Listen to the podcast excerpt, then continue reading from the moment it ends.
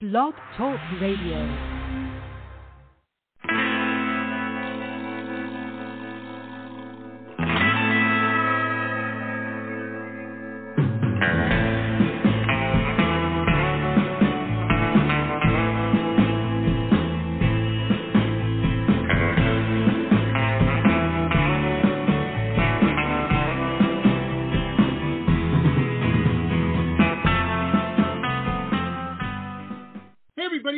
Show. This is the Pop Rocks Radio Talk Show. I'm your host, pop art painter Jamie Roxx, and this is the big show. You found it. I sure am glad you did. Hey, I want to apologize a little bit in advance if uh, my voice uh, sounds a little off or whatnot. Uh, my wife went out of town last week, uh, last weekend with her um, her mother and her sister and my niece and brother-in-law and all that, and um, they went to the happiest place on earth, of course, and um, brought home a heck of a cold. She's had it worse than me, but man, we both. Uh, I'm on the downhill side of it. But yesterday, we we were to the point we were so concerned. I uh, had squirreled away some of them COVID nineteen tests from last year, and uh, you know we're COVID free. Knock on wood. So uh, that's a good thing. So yeah, so if my voice is a little off, I, I did the honey trick and all that earlier, but you know I'm drinking coffee, so who knows? Who knows? Hey, I can't wait to get the show started today. We have a fantastic guest. He's a uh, filmmaker, writer, director.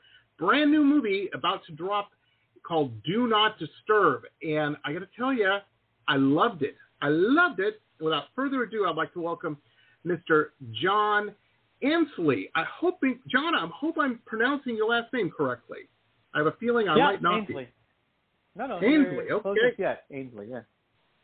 It's funny because I have the same. I think I'm on the same path with a cold as you are, and did the exact same thing with expired COVID tests. Oh, I'm telling you. I'm telling you. Well, I didn't know. I'm like, I don't know. And then I YouTubed a bunch of news articles, and they're like, oh, yeah, there's a list on the FDA website. I'm like, give me the list. And yeah, we were in good shape. um, my my hoarding paid off for once, you know, which is a good thing. Yeah. Which is a good thing. So, John, I got to ask you. Um, originally from Canada, you're living down in Miami now, down here in the sun and sand. Um, you and your family. Were you always a film guy, like growing up when you were a kid up in uh, Canada? Were you like, did you know showbiz was what you were needed to be doing? Um, in a roundabout way, yeah. I remember I was obsessed with um the movie Raiders of the Lost Ark, and uh, Oh, you know, like normal. Yeah, normal kids would beg their parents to buy them candy at the variety store. Well, I'm going to give away my age here because I would beg my dad to rent a VCR and a VHS copy of Raiders of the Lost Ark every single weekend, and I would watch I that movie ya. over and over again. So yeah, I I hear Uh, you. most I of hear you. the most of the entertainment was watching my dad plug in the VCR and make it work with Channel Three, and it would be snow, and it would never work, and and I uh, think I've you got know. you beat on a couple years. Our first one, my dad knew some guy. My dad was an engineer. He, he we lived in Canada for a minute in Chatham, and then um, he was working for Rockwell, and then moved to Detroit. And some guy he worked with, um, I don't know, got his pension or whatever, you know, aged out, and he started a videotape rental store like by our house. and um, my dad was my dad was always you know, he had to have everything. And Yeah. uh, we got a VCR. It was a Betamax. yeah, But here's the crazy part. Kids listening, they'll have no idea what we're talking about. But it was a smaller than a VHS, and um, you couldn't record as long. But the thing that stunk about this is, well, it was actually pretty cool because tired as the remote control. Because up until that point, yeah, um, I was the one that had to go turn the channel or turn the volume up and down because there was no remote control on the TV. This had a remote control to the VCR, but it was with a wire, so it wasn't like Yeah, a wireless 10 feet. remote control. Yeah. just- but we were happy to have it. We were happy to have it. Um, crazy, man, crazy. So you knew, you knew. You said this is what I need to be doing. I need to be making movies. And uh, oh yeah, my very first high school, before high school, grade school, I think grade six or seven, I worked over a summer and saved up enough money to buy a, I think at the time it was a Hi8 video camera, and I would Nice. do stop motion by pushing play, pause, record, play, pause, record. And sometimes I'd get I bought extra VCRs at yard sales and would tape to tape edit and stuff like that. So yeah, yeah, there was no choice. Cool. It's, it's, it's an affliction more than it is a uh, well anything else. Well, you know, you know. Now, do not disturb. This is getting dropped. You guys filmed this uh, what last year, but then it has Mm, people don't. You know, I didn't know this until I started doing the podcast. I thought, you know, I'd turn the TV on or watch a movie or something, uh, watch a show, and I thought, ah, these guys made this last week or last month. You know, Yeah. I didn't. I had no idea that movie time was different than physical linear time that I'm used to. You know. Um, Yeah. But you know, you got distribution and all this and that. I got to say, before we even get into the film, one of the first things when I got the press kit that blew me. Uh, my day job, I'm a painter. I paint pe- pictures of people and stuff. That's you know how I put food on the table.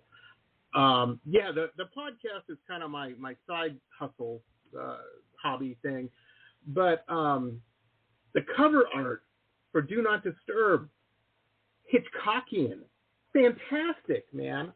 I was blown away when I saw it. Very very cool. Yeah, that's done by a company called Dog and Pony out of I think they work out of LA.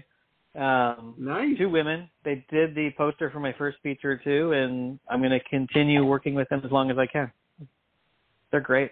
Well, yeah, absolutely. Buy them a cup of coffee next time you hang out. Next time you're out in the coast taking lunches and stuff, you know.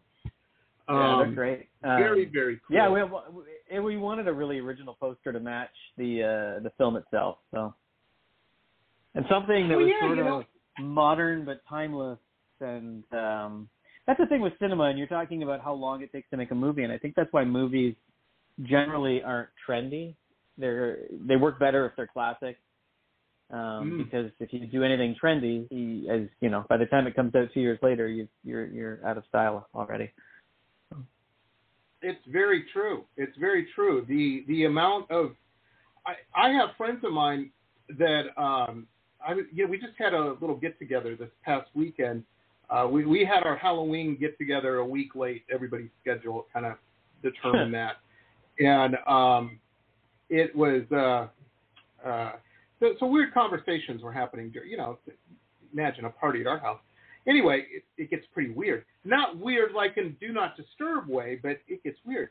Um, but people were talking. One of the topics I overheard, and I really didn't wade into the conversation, but people were talking about how they're just tired of um, COVID movies, you know. And I'm like, yeah, I get it. COVID sucked. Uh, no, I don't think I've seen a COVID movie. Oh, there's been a bunch. There's been a bunch, but it's, you know, it's it's crazy. Anyhow, anyhow, um, I don't think they're all that bad to be honest. But you know, people. One of the things, um, no, I do. This is a horror movie. Well, I guess it's it's horror and uh, yeah, this is horror. This is horror. Um, yeah, but it's, Technically. it's, it's I would call it intelligent horror because there's layers to it that I like uh, as far as the relationship and the character building and whatnot. And um, fantastic, uh, fantastic. It was I don't know what you call it. The way it was shot is really cool. cinematography. Um, yeah. Cinematography, yeah, it looks it looks great. Um, it, you know, this doesn't look like this was shot in, in a weekend with a GoPro. This looks like you know, you had a, a megaphone and were riding around in a golf cart and stuff. You know, I mean, no, we were we we didn't have much money. We didn't have much budget. It was um small camera team, small crew. We used to, we did shoot on the Alexa, which is you know regarded as one of the better cameras. But I mean, my DP Scott and I used um Renaissance artists more so than cinema in a lot of ways to um as a lighting model. no, well, it works. Yeah, it we- works fantastic. Yeah, we definitely wanted it to look like a movie rather than a movie shot for Netflix. Mhm. Mhm. Yeah. Exactly. Exactly. You you you put that in it, so elegant. That is exactly what I was getting at. That is exactly what it. It doesn't look like a sci-fi movie. It's a sci-fi channel. They don't even do those movies anymore. But anyway, um, yeah, this was a, a, a very well done. And man, I got to tell you, those clubs.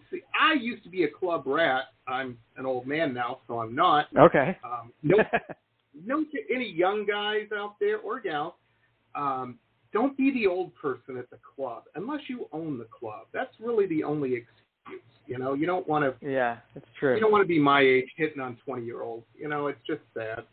Um, but I so I've been to a lot of clubs. I spent a couple decades in, living in nightclubs, and um, yeah, I was there, man. I'm watching it. The, the, I I've been in that moment. Um, it was fantastic. It was fantastic. yeah, we Yeah, they um, don't have. A, that club scene is interesting because it was shot in a bar in northern Ontario um, during and you like pulled off of Miami. yeah two o'clock in the day, bright sunshine outside. There was only eight extras outside of the actors. Um, Wow. And we just kept moving. If you watch it carefully, you'll see it's the same eight people in the background with different shirts Mm. and hats and just working around. And my assistant director moves them quite well, and we move the lighting so the lighting makes it feel like she's moving to the other side of the club, but she's really like two feet away from them.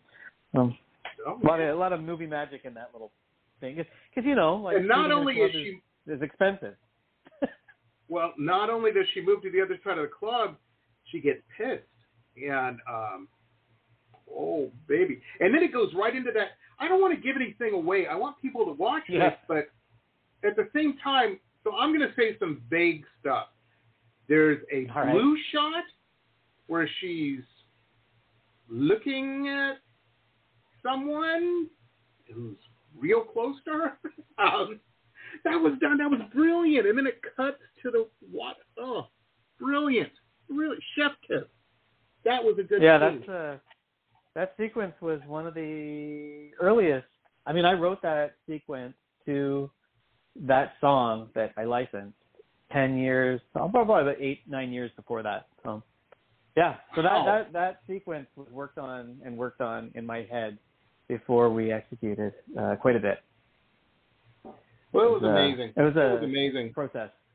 That's a fun one. The only thing that changed was originally it was in the ocean rather than a swimming pool, and um, Huh? apparently sharks feed at night, so you can't put actors into water when um, No, no. or you can. Who Sorry, are you you? can, but You're Stanley Kubrick. You can't be doing this kind of stuff. Poor girl. you're it's not safe. Oh. That and the fact that when we filmed there was turtle laying eggs, so you're not allowed near the water anyways in the evening. So- Right, and they got all the yellow lights. So, it became a pool. you know. Yeah. there you go. There you go. I love it. I love it. Now, this is a great film. One of the great things uh, with horror films, I have a group of friends that are horror friends, horror film nuts. You know, they're nuts though for horror films. I don't mind a good horror film. I like a good horror film, but I'm not one of these people. The the, the people, the friends I have, they're hard to watch a movie with because everything has to be practical. Everything that they lecture you for 30 minutes on how practical is so much better, and um, then they'll is, complain. but- Well, you know, but then they'll like that guy's spleen didn't explode the right way. I'm like, how the hell do you know what a spleen looks like blown up? Are you kidding me? Um, but they just get annoying from watch watching film with. Yeah, yeah, for sure. Well, yeah. But your film, I think they wouldn't have a problem with.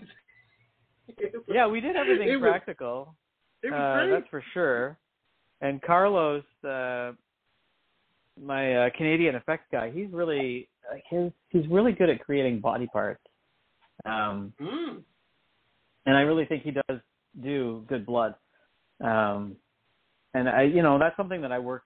I don't. I've never bought into. I know. I know. Walking Dead as a series combined uh, computer graphics and practical really, really well. Um, but I find that when you don't have a budget, the computer graphics look like computer graphics. And so, even if you're, I, I find even if practical effects aren't done perfectly, they sell better. And uh, I think Right. just I think the audience organically knows that something is there and feels it more viscerally than um, than a graphic. I don't know. And now, folks, a couple quick messages from some of our show sponsors. Stay tuned. We'll be back with the rest of the interview after these quick messages.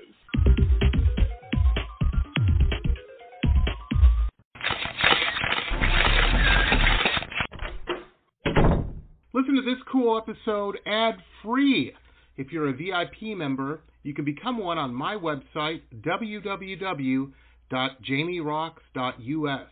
www dot j a m i e r o x x dot u s. Hey rockers, this is Stacy Lane Wilson, author and editor of the Rock and Roll Nightmares book series.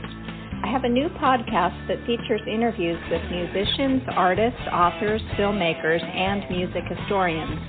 In season one, I interview Phil Soussan from Ozzy Osbourne's band, Scott Crawford, the director of the Creem magazine documentary, Lisa S. Johnson, the award winning author and photographer of the books 108 Rockstar Guitars and Immortal Axes, just to name a few. The Rock and Roll Nightmares podcast explores the dark and mysterious and sometimes funny side of music from the 60s, 70s, 80s, and beyond. Enjoy on RSS or anywhere you like to listen to podcasts. Glittering amethyst, energizing citrine, colorful fluorite, the other side of the sun, Earth's treasures brought to light. Since 1999, we have offered a unique collection of hand selected minerals and gems for every budget, for novices, collectors, and healers.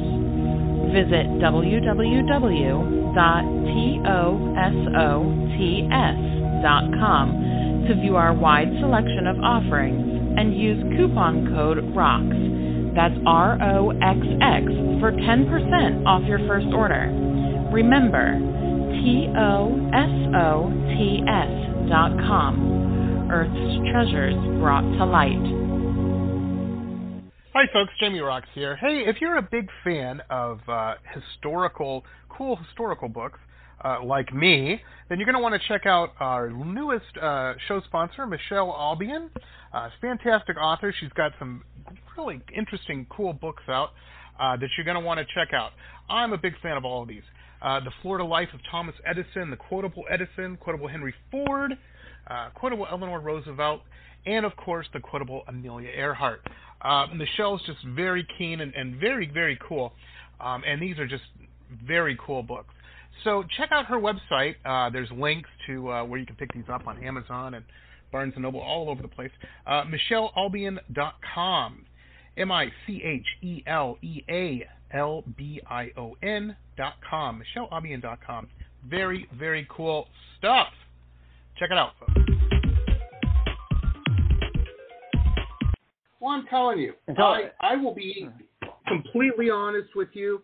At first, the first, I don't know how long it was, maybe 10 minutes or so, I didn't really like the two main uh, protagonists.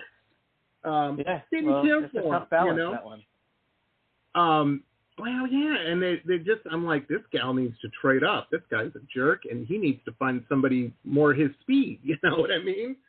Um, that was my initial thought, and then when they met the other couple, I was like, okay, now I get it. Now I get I I started to care about him. You know what I mean? I kind of felt bad Yeah. for the guy. you know? Well, I think Oh, I gosh. think it's like it's a tough one because that relationship couldn't work, and then you're creating people who aren't um, comfortable dealing with life. We'll say, um, Right. but uh, it was a tough balance. It was a really tough balance to get them the proper amount. Like she couldn't be a pushover, but then she also Right. couldn't. You know, she couldn't Just be jump on dominant board. at the beginning because she grow. That's her trans her transition. So it was really a hard place to find that first 20 minutes of the relationship is is complicated and i think i think a lot of people who have been in relationships for too long um especially Mhm. people who started you know when like they did in say high school and you carry that relationship out of comfort rather than any other reason fear of leaving more than than wanting to stay together was the the model for that relationship so You know, no one likes those Absolutely. people, but we've all I, I think we've all been that person in a relationship at some point. Um, Absolutely. so, and you hate yourself for it, and that's kind of the core of this film is getting out of positions where you hate yourself. So, Oh yeah. Oh man, I'm telling you. I'm telling you. I was watching that and I I was thinking about, you know, situations I myself have been in and you know, when the relationship ends and you you let your friends know and they all kind of dance a little jig and you're like, yeah, "Why the hell didn't you tell me?" And they're like, "What do you think we've been doing for the last 3 years? Are you kidding me?" Um yeah, you know, why the hell didn't you see it? you know, she was insane. Um, or you've been that guy, you know. Uh, but Yep, I felt for sure. I felt bad for Jack. I felt bad for Jack. The the scene, you know what I'm talking about when the when the roles change in that relationship. I'm like, oh, I don't know. Jack better keep on his his game. I feel bad for where this might be going.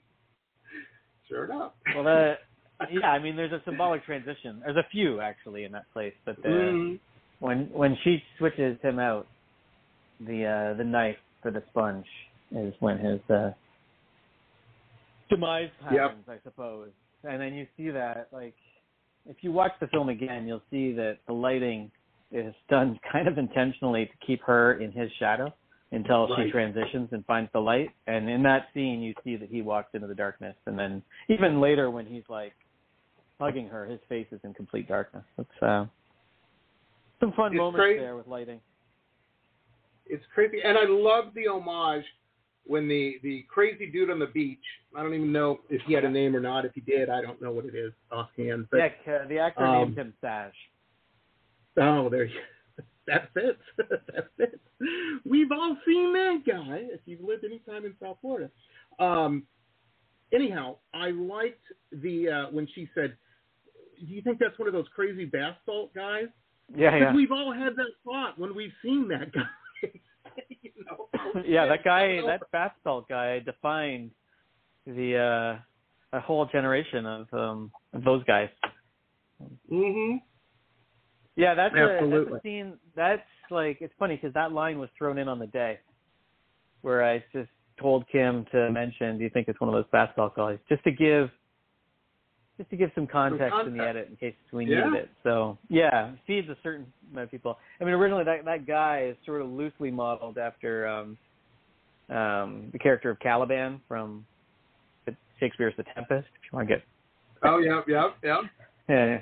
So I was gonna throw some seaweed on him, but that day of shooting, as anyone who's been to Florida, I the whole whole time I shot in Canada, we shot all our interiors in Canada and then came to Florida for the exteriors. And the whole time I told my cinematographer it never rained in Miami. It just doesn't. Oh, if man. it does rain, it rains for ten minutes and then goes away. And of course, that day the permit we got was for that section of the beach where it just rained all day, and No. it was brutal. So what should have taken us two hours took us ten, and drove me nuts.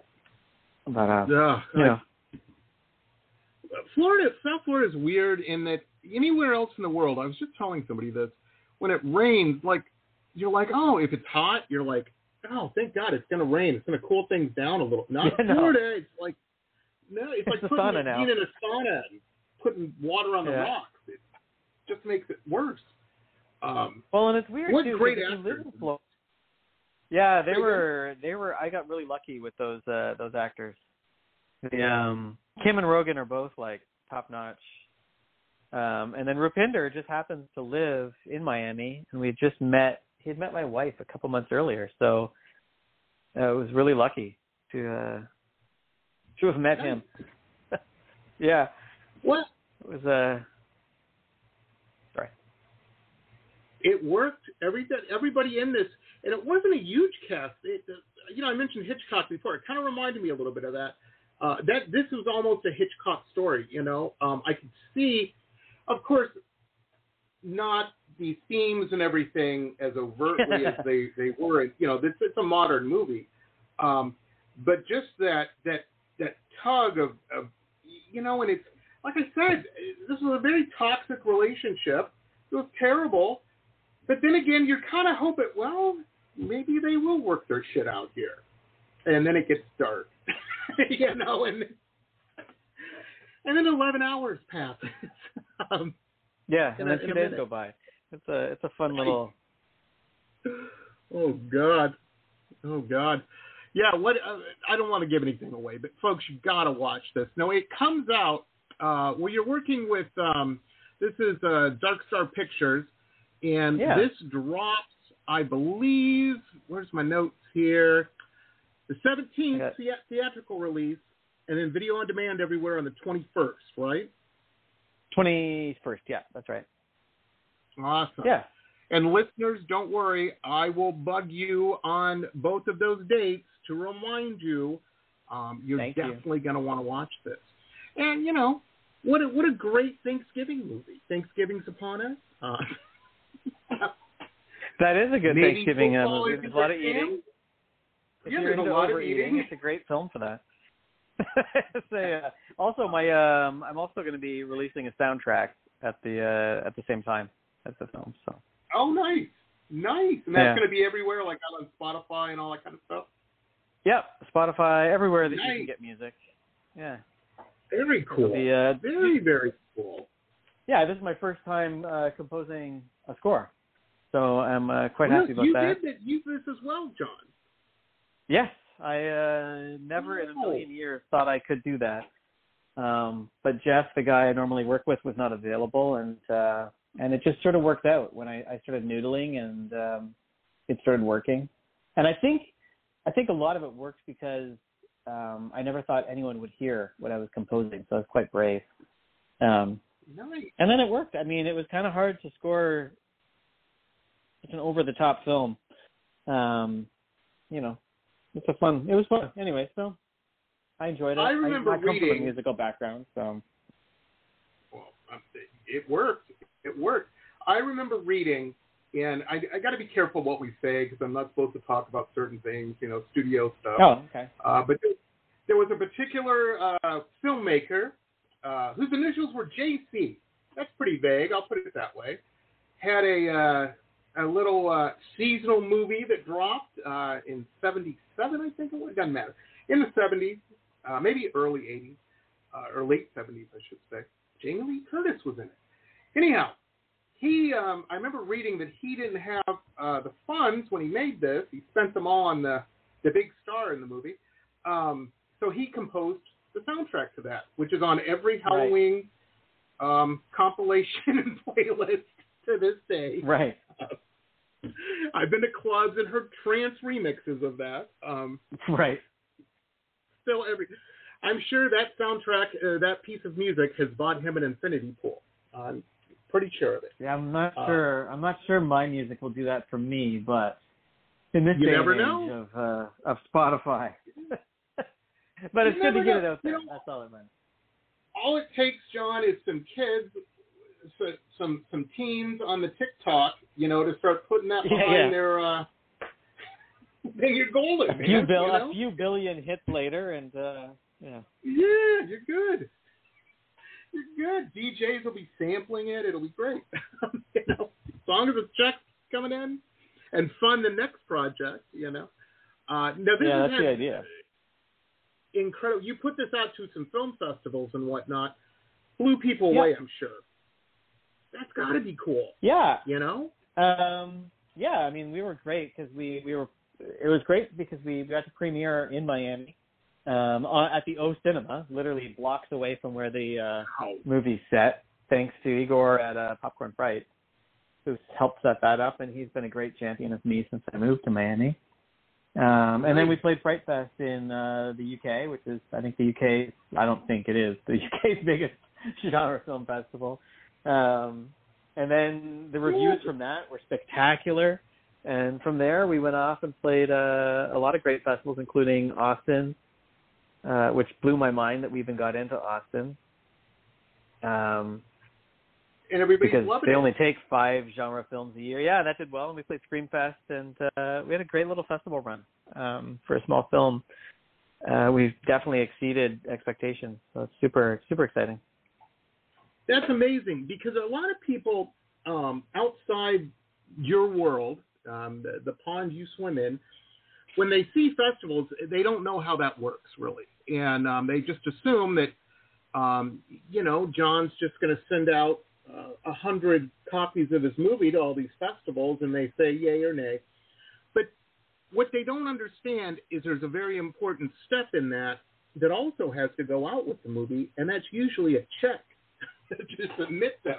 Yeah, the So- the whole process is fascinating um, because you finish your movie. So just to give you a timeline, I worked on the script for about say eight years, seven eight years, um, off and on. Like obviously I worked on other things, but uh, the original kernel was about seven or eight years ago. Uh, before I shot, sorry, and then I shot in 2021. We shot in August, and then we finished beginning of 2022 by January, and then we submitted to festivals, and then I don't think we played anywhere. It takes six months to get approved and accepted and denied, and so we didn't premiere until August of 2020 last year, August 2022, and then it plays Wow. festivals for six to eight months, and then you get a sale, and then you wait another four months set up. So, you know, it's about two And years from going to camera to yeah, it's quite fun, and that's what the whole thing. Like I've been telling people the whole way, and I kind of knew this from my first feature. It was just enjoying the process um, and loving being on set and really kind of fall in love with like working with other people, building, you know, your vision and building, making things come to life because everything else, you're not guaranteed. You're certainly not guaranteed any interviews and you're certainly not guaranteed any festivals. I have lots of friends who, you know, they've, they've made films and they're decent films, but for whatever reason, festivals won't touch them. Um, and Right. without festivals, distribution gets tough. I mean, even look at our film uh, we didn't. I think we got denied from over a dozen Canadian. We never did play Canada, so we got rejected across the board, 100% in Canada.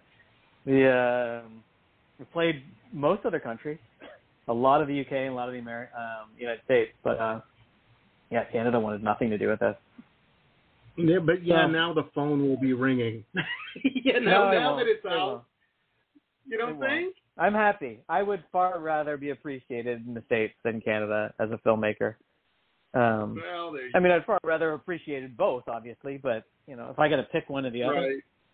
this is where the money is. I hear you. I hear you. I hear you. I hear you. And you know, through this process, I mean, don't don't take lightly, folks. There are also a couple things.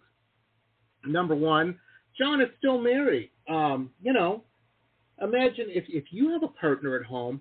Imagine, uh, you know, eight years of a project, and still. well, my wife produced this movie too, so Oh, my wife produced this movie. So, and then she had a vested it. interest.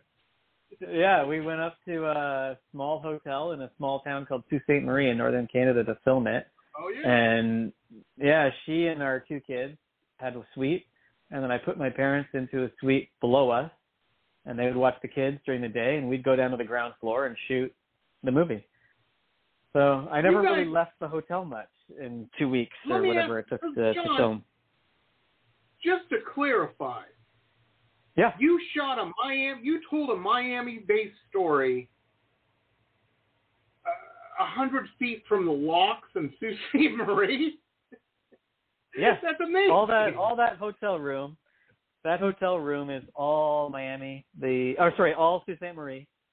Uh, it's the quality Wow. inn there if you if you ever get curious. I think it's the quality inn and um yeah and then the nightclub is a bar called johnny canucks. I think they just changed the name. Um the same as the restaurant. Like the background of that restaurant is literally the club scene just blacked out. Um and then the rest Amazing. is miami. We we shot key biscayne uh, Sunny Isles, and then me and my cinematographer just drove around with a GoPro and the Alexa um, for a day, getting all the other yeah. stuff. Yeah, and then I've got That's a friend amazing. Antonio who does he does uh, drone work here in the city. He gave me a bunch of his drone footage to use for free, um, which expands the film. That's great. That's fantastic. Well, you got all the good shots, the big giant yacht, you know, when they're doing the jet ski scene Well, and all that. Yeah.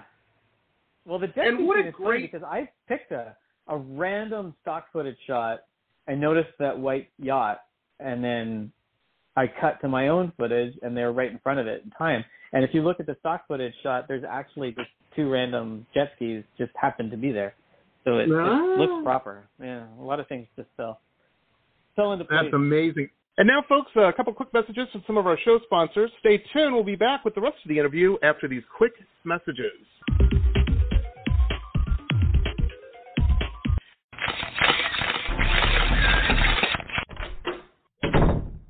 This cool episode ad free. If you're a VIP member, you can become one on my website, www.jamieroxx.us. www.jamieroxx.us.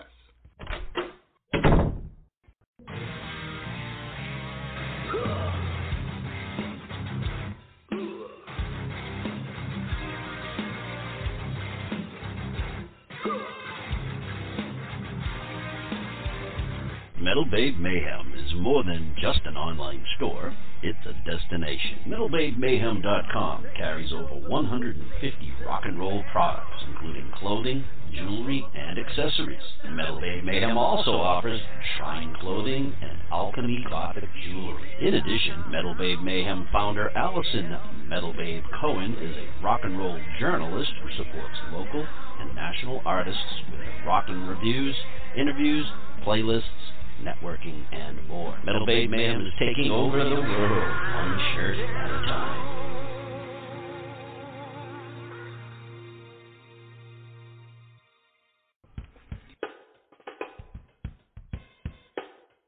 My Love Shack Apothecary online shop has everything you need to build a special gift for yourself or someone who needs a little pampering. I hand make all of the products in small batches using only plant based ingredients and therapeutic grade essential oils. Whether you choose one of my curated sets or want to build a custom gift set, My Love Shack Apothecary has everything you need to send a little sunshine to someone today. Please visit us online at www.loveshackapothecary.com.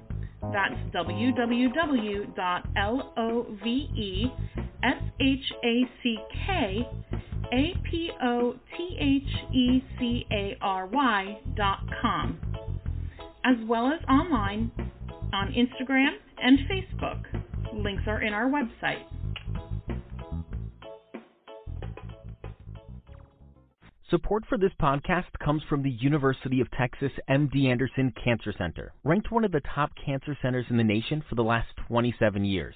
The doctors at MD Anderson treat more rare cancers in a single day than many physicians see in a lifetime, and treatment plans are tailored to an individual patient's needs, allowing more comprehensive and thorough care. To become a patient, please visit makingcancerhistory.com.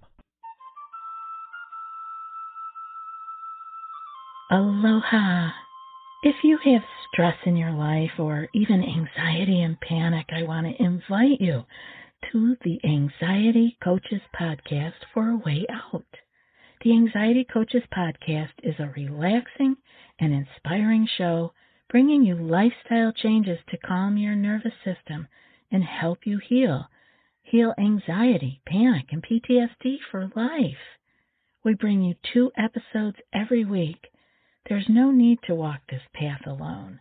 Join us for a relaxing, informative, and inspiring time and start your journey out of anxiety panic. That's anxietycoachespodcast.com. Aloha. Roxx Gear, the online web shop of high-end luxury merchandise and products, all featuring original pop art paintings from La Jolla to Miami to London. www.merch.jamieroxx.us.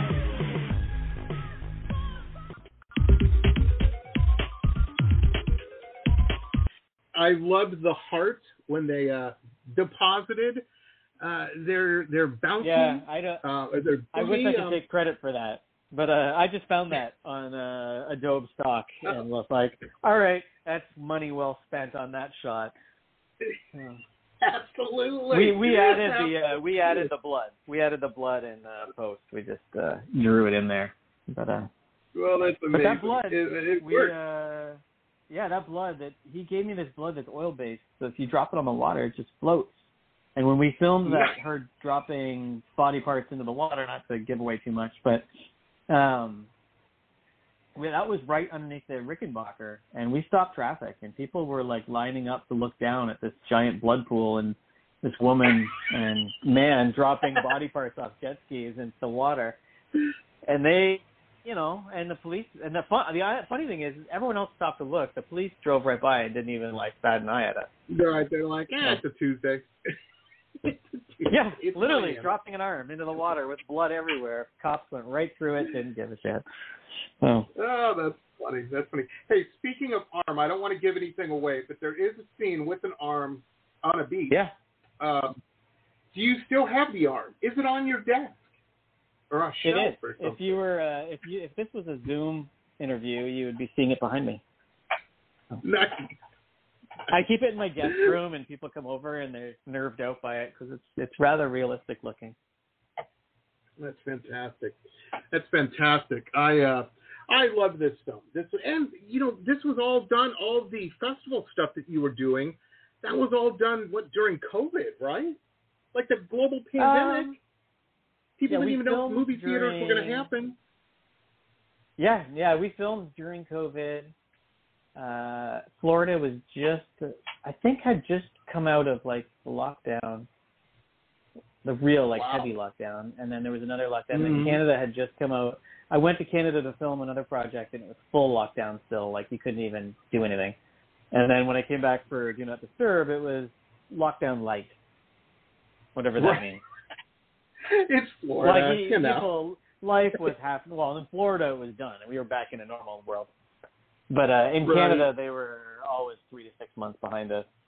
For Yeah, it was Uh, serious. It- but was- yeah, it's funny ugh. because we Sault Ste. Marie, just to give you perspective on how small the town we shot in is, is we actually by the end of the shoot, one of our crew members got COVID, um, Mm. and then after we wrapped, one of the another person caught got COVID, and we had to report that to their whatever their version of the CDC is.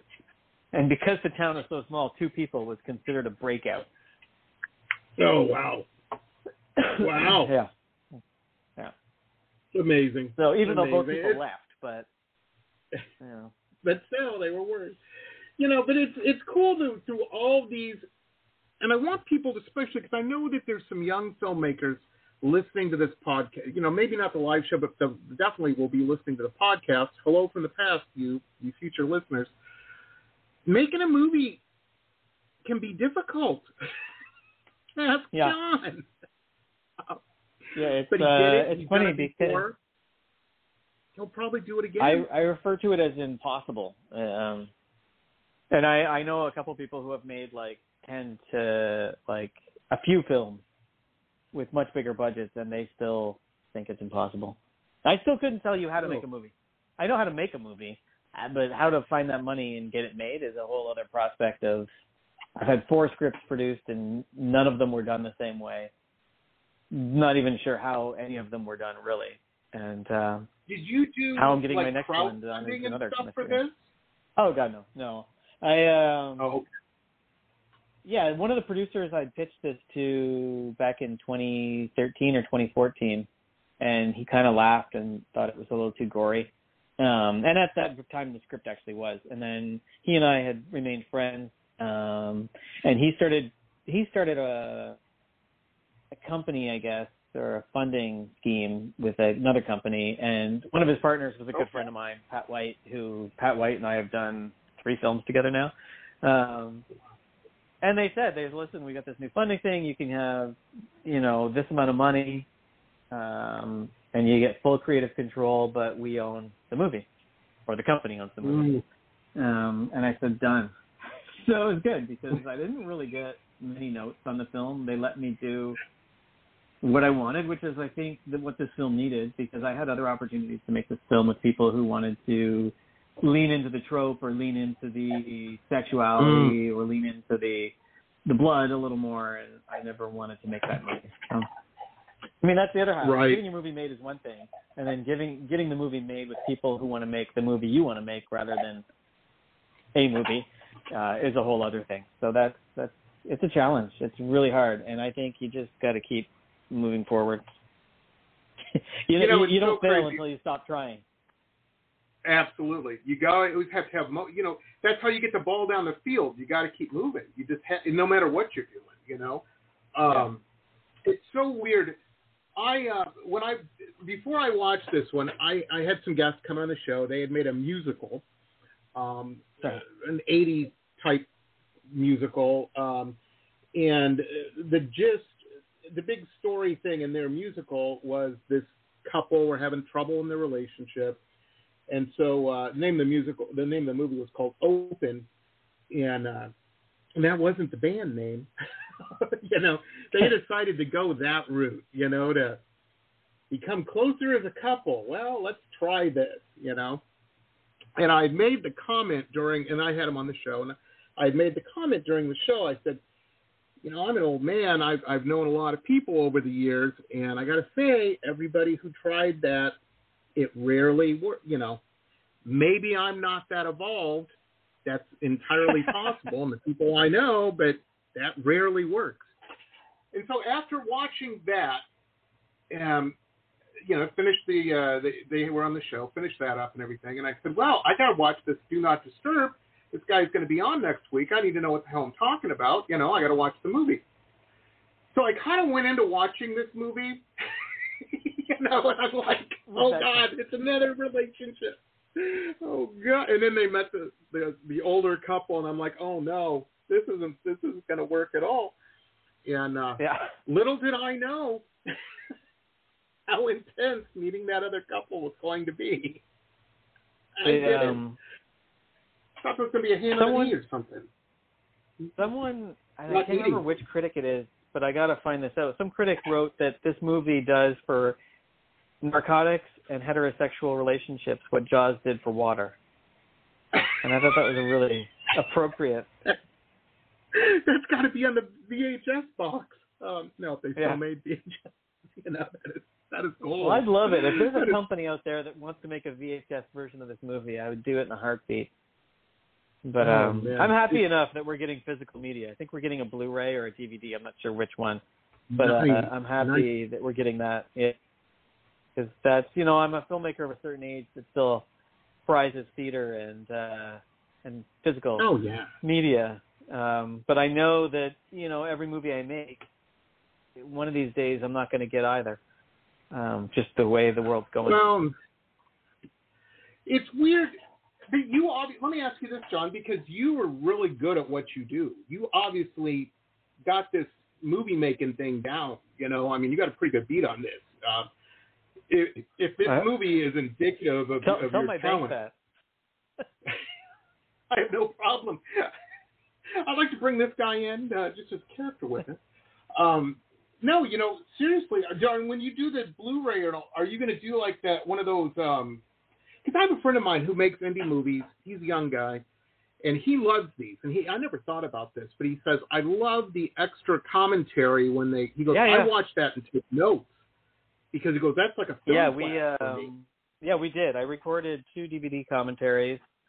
I did one with my editor and cinematographer, like a technical one, and then I did one with my two cast members and my wife as more of a creative one. Um, so then, yeah, there's two Cool. versions there. There's also, I think Kim's audition is also on it, and then I think there's uh there's just some other stuff. I forget exactly what we did, but we added some like fun content to it. So Nice. yeah, and then even nice. on Instagram, I'm gonna start. Once that's out, I'm gonna start. I think if you go on my Instagram now, you can find the Do Not Disturb movie Instagram. It's a long thing with with underscores that annoys me. Um, oh, I didn't know. I'll add yeah, it. I'll find it. It's do underscore. I find through my name. It's a lot easier because I I'll just link to it. Um, but there's a little. I'm gonna repost it soon. But there's a link to how we did the airplane shot at the beginning. Oh, Um, nice. Which is in the trailer, so it's not really a tease uh, spoiler, but there's a shot where we, you know, it's symbolic of her life turning upside down. We open on the plane coming into Miami, and we track the plane until the horizon line falls upside down with the plane. Right. Um, and my cinematographer and I did that on uh, by the Miami airport, which when we tried we tried to get on the rooftop of a local business, but it's really hard to phone people and ask to shoot a plane on September 11th these days. So we Oh, yeah. they're like, well, you can you can go on our front yard, but you're not getting on our roof. and uh, so what we had to do was we had to composite their company out of the shot, and we put that beach in. Because I mean, if you've ever been to Miami, you know there's no plane that comes over the beach at that height. Right. Um, yeah, it ain't like San Diego but- or something. Yeah, I think there's a I Crazy. forget if it's St. Martin's or one of those islands has thing like that. But we thought it was great and we loved the way. But it was uh it was fun. And you know, Miami, they were the company was very cooperative. Let us park there. Some random trucker, like literally blocked traffic so we could get the shot. Um, Nice. yeah, no idea who he is or what he is, but he stopped all the traffic and then we got the shot and gave us a thumbs up and then he took off. Nice, and had a cool story to tell. Yeah, help Yeah. people. That's, that's awesome. And we actually we Now, actually did have a bath salts guide that day. Really? Wait. Oh, was Well, it was guy? a false it was a false alarm, but both Scott and I noticed it. And I think it it ended up being just a guy who had a wasp fly too close to his ear. But the movement he made Oh, threw us off. they, they always look like that. The crazies, like they're fighting bees or something. You know. That's Um, what this guy was doing. like by the time he got to it, That's fine. funny. But we were we both looked at each other like, huh.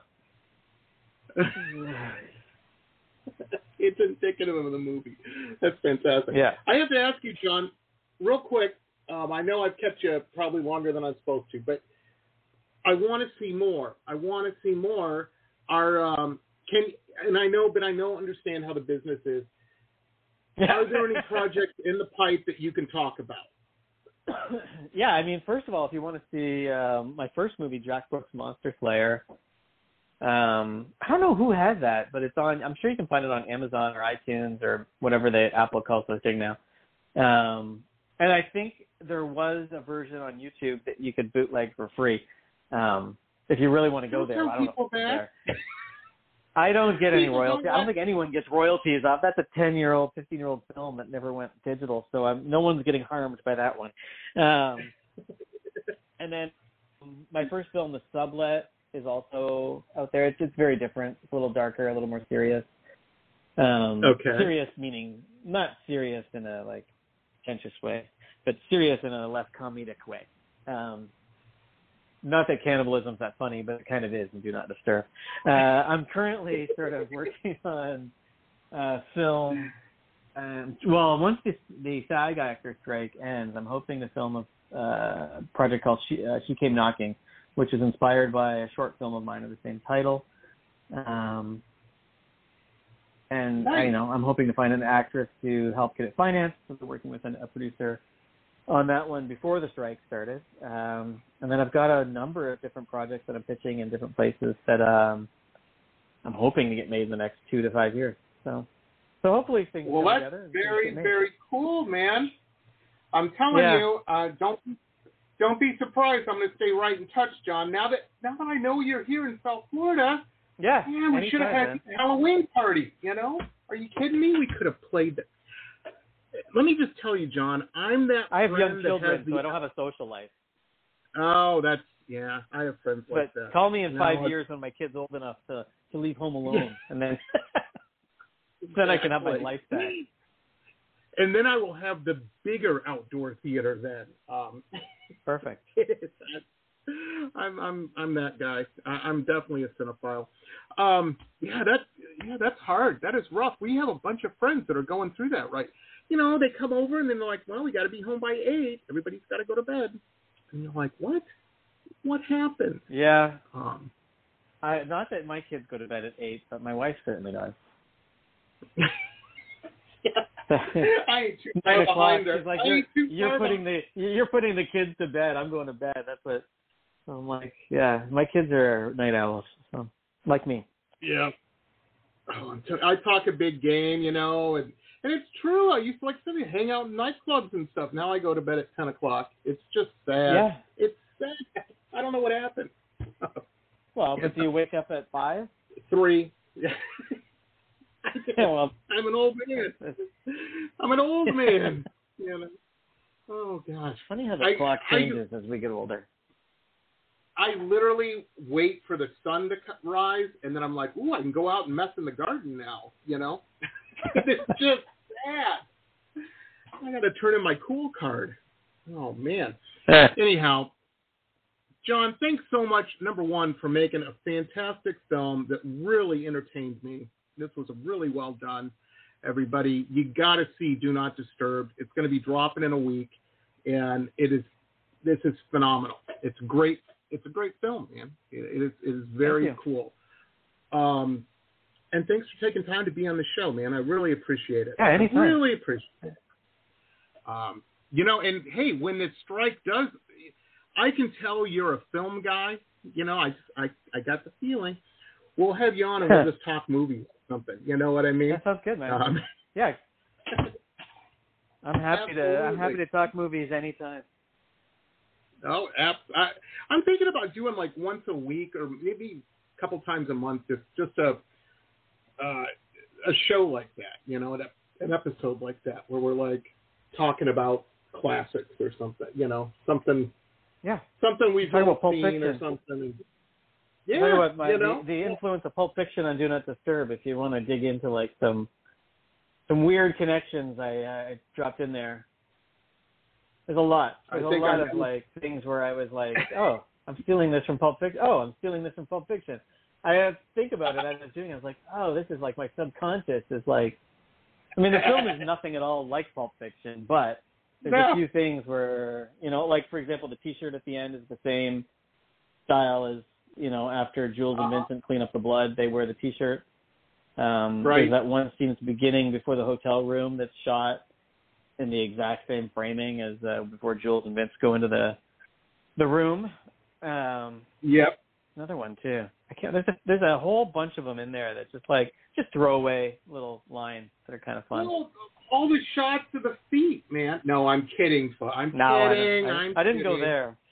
I you didn't yeah, go but, there. Uh, there's another one. I can't remember the other one. You the other one like, makes there. me laugh. Well, I remember uh, thinking about the shirt because I'm like, is that a Crazy Cat shirt? I don't think it was, but it reminded me of the No, Jules. The edit didn't expose enough of that shirt, but if you read it, it says uh, I went to Miami for my honeymoon and all I got was this T-shirt. So. Nice. nice. oh man! And anybody who watches this, just a word of advice. Um, any gals out there, if you're with this guy, it's time to trade up. If you're with a guy like this, it's time to trade up. Don't go down the same path she did. My advice. Um, yeah. but definitely it's time to trade up. And fellas, if you are that guy, it's time to sort your life out, man. Get it together. Yeah, you grow don't up. want to be the old. Yeah. Yeah, absolutely. You don't want to be I'll left tell you a story of the sometime, ocean in John. no, that that's nothing good can come.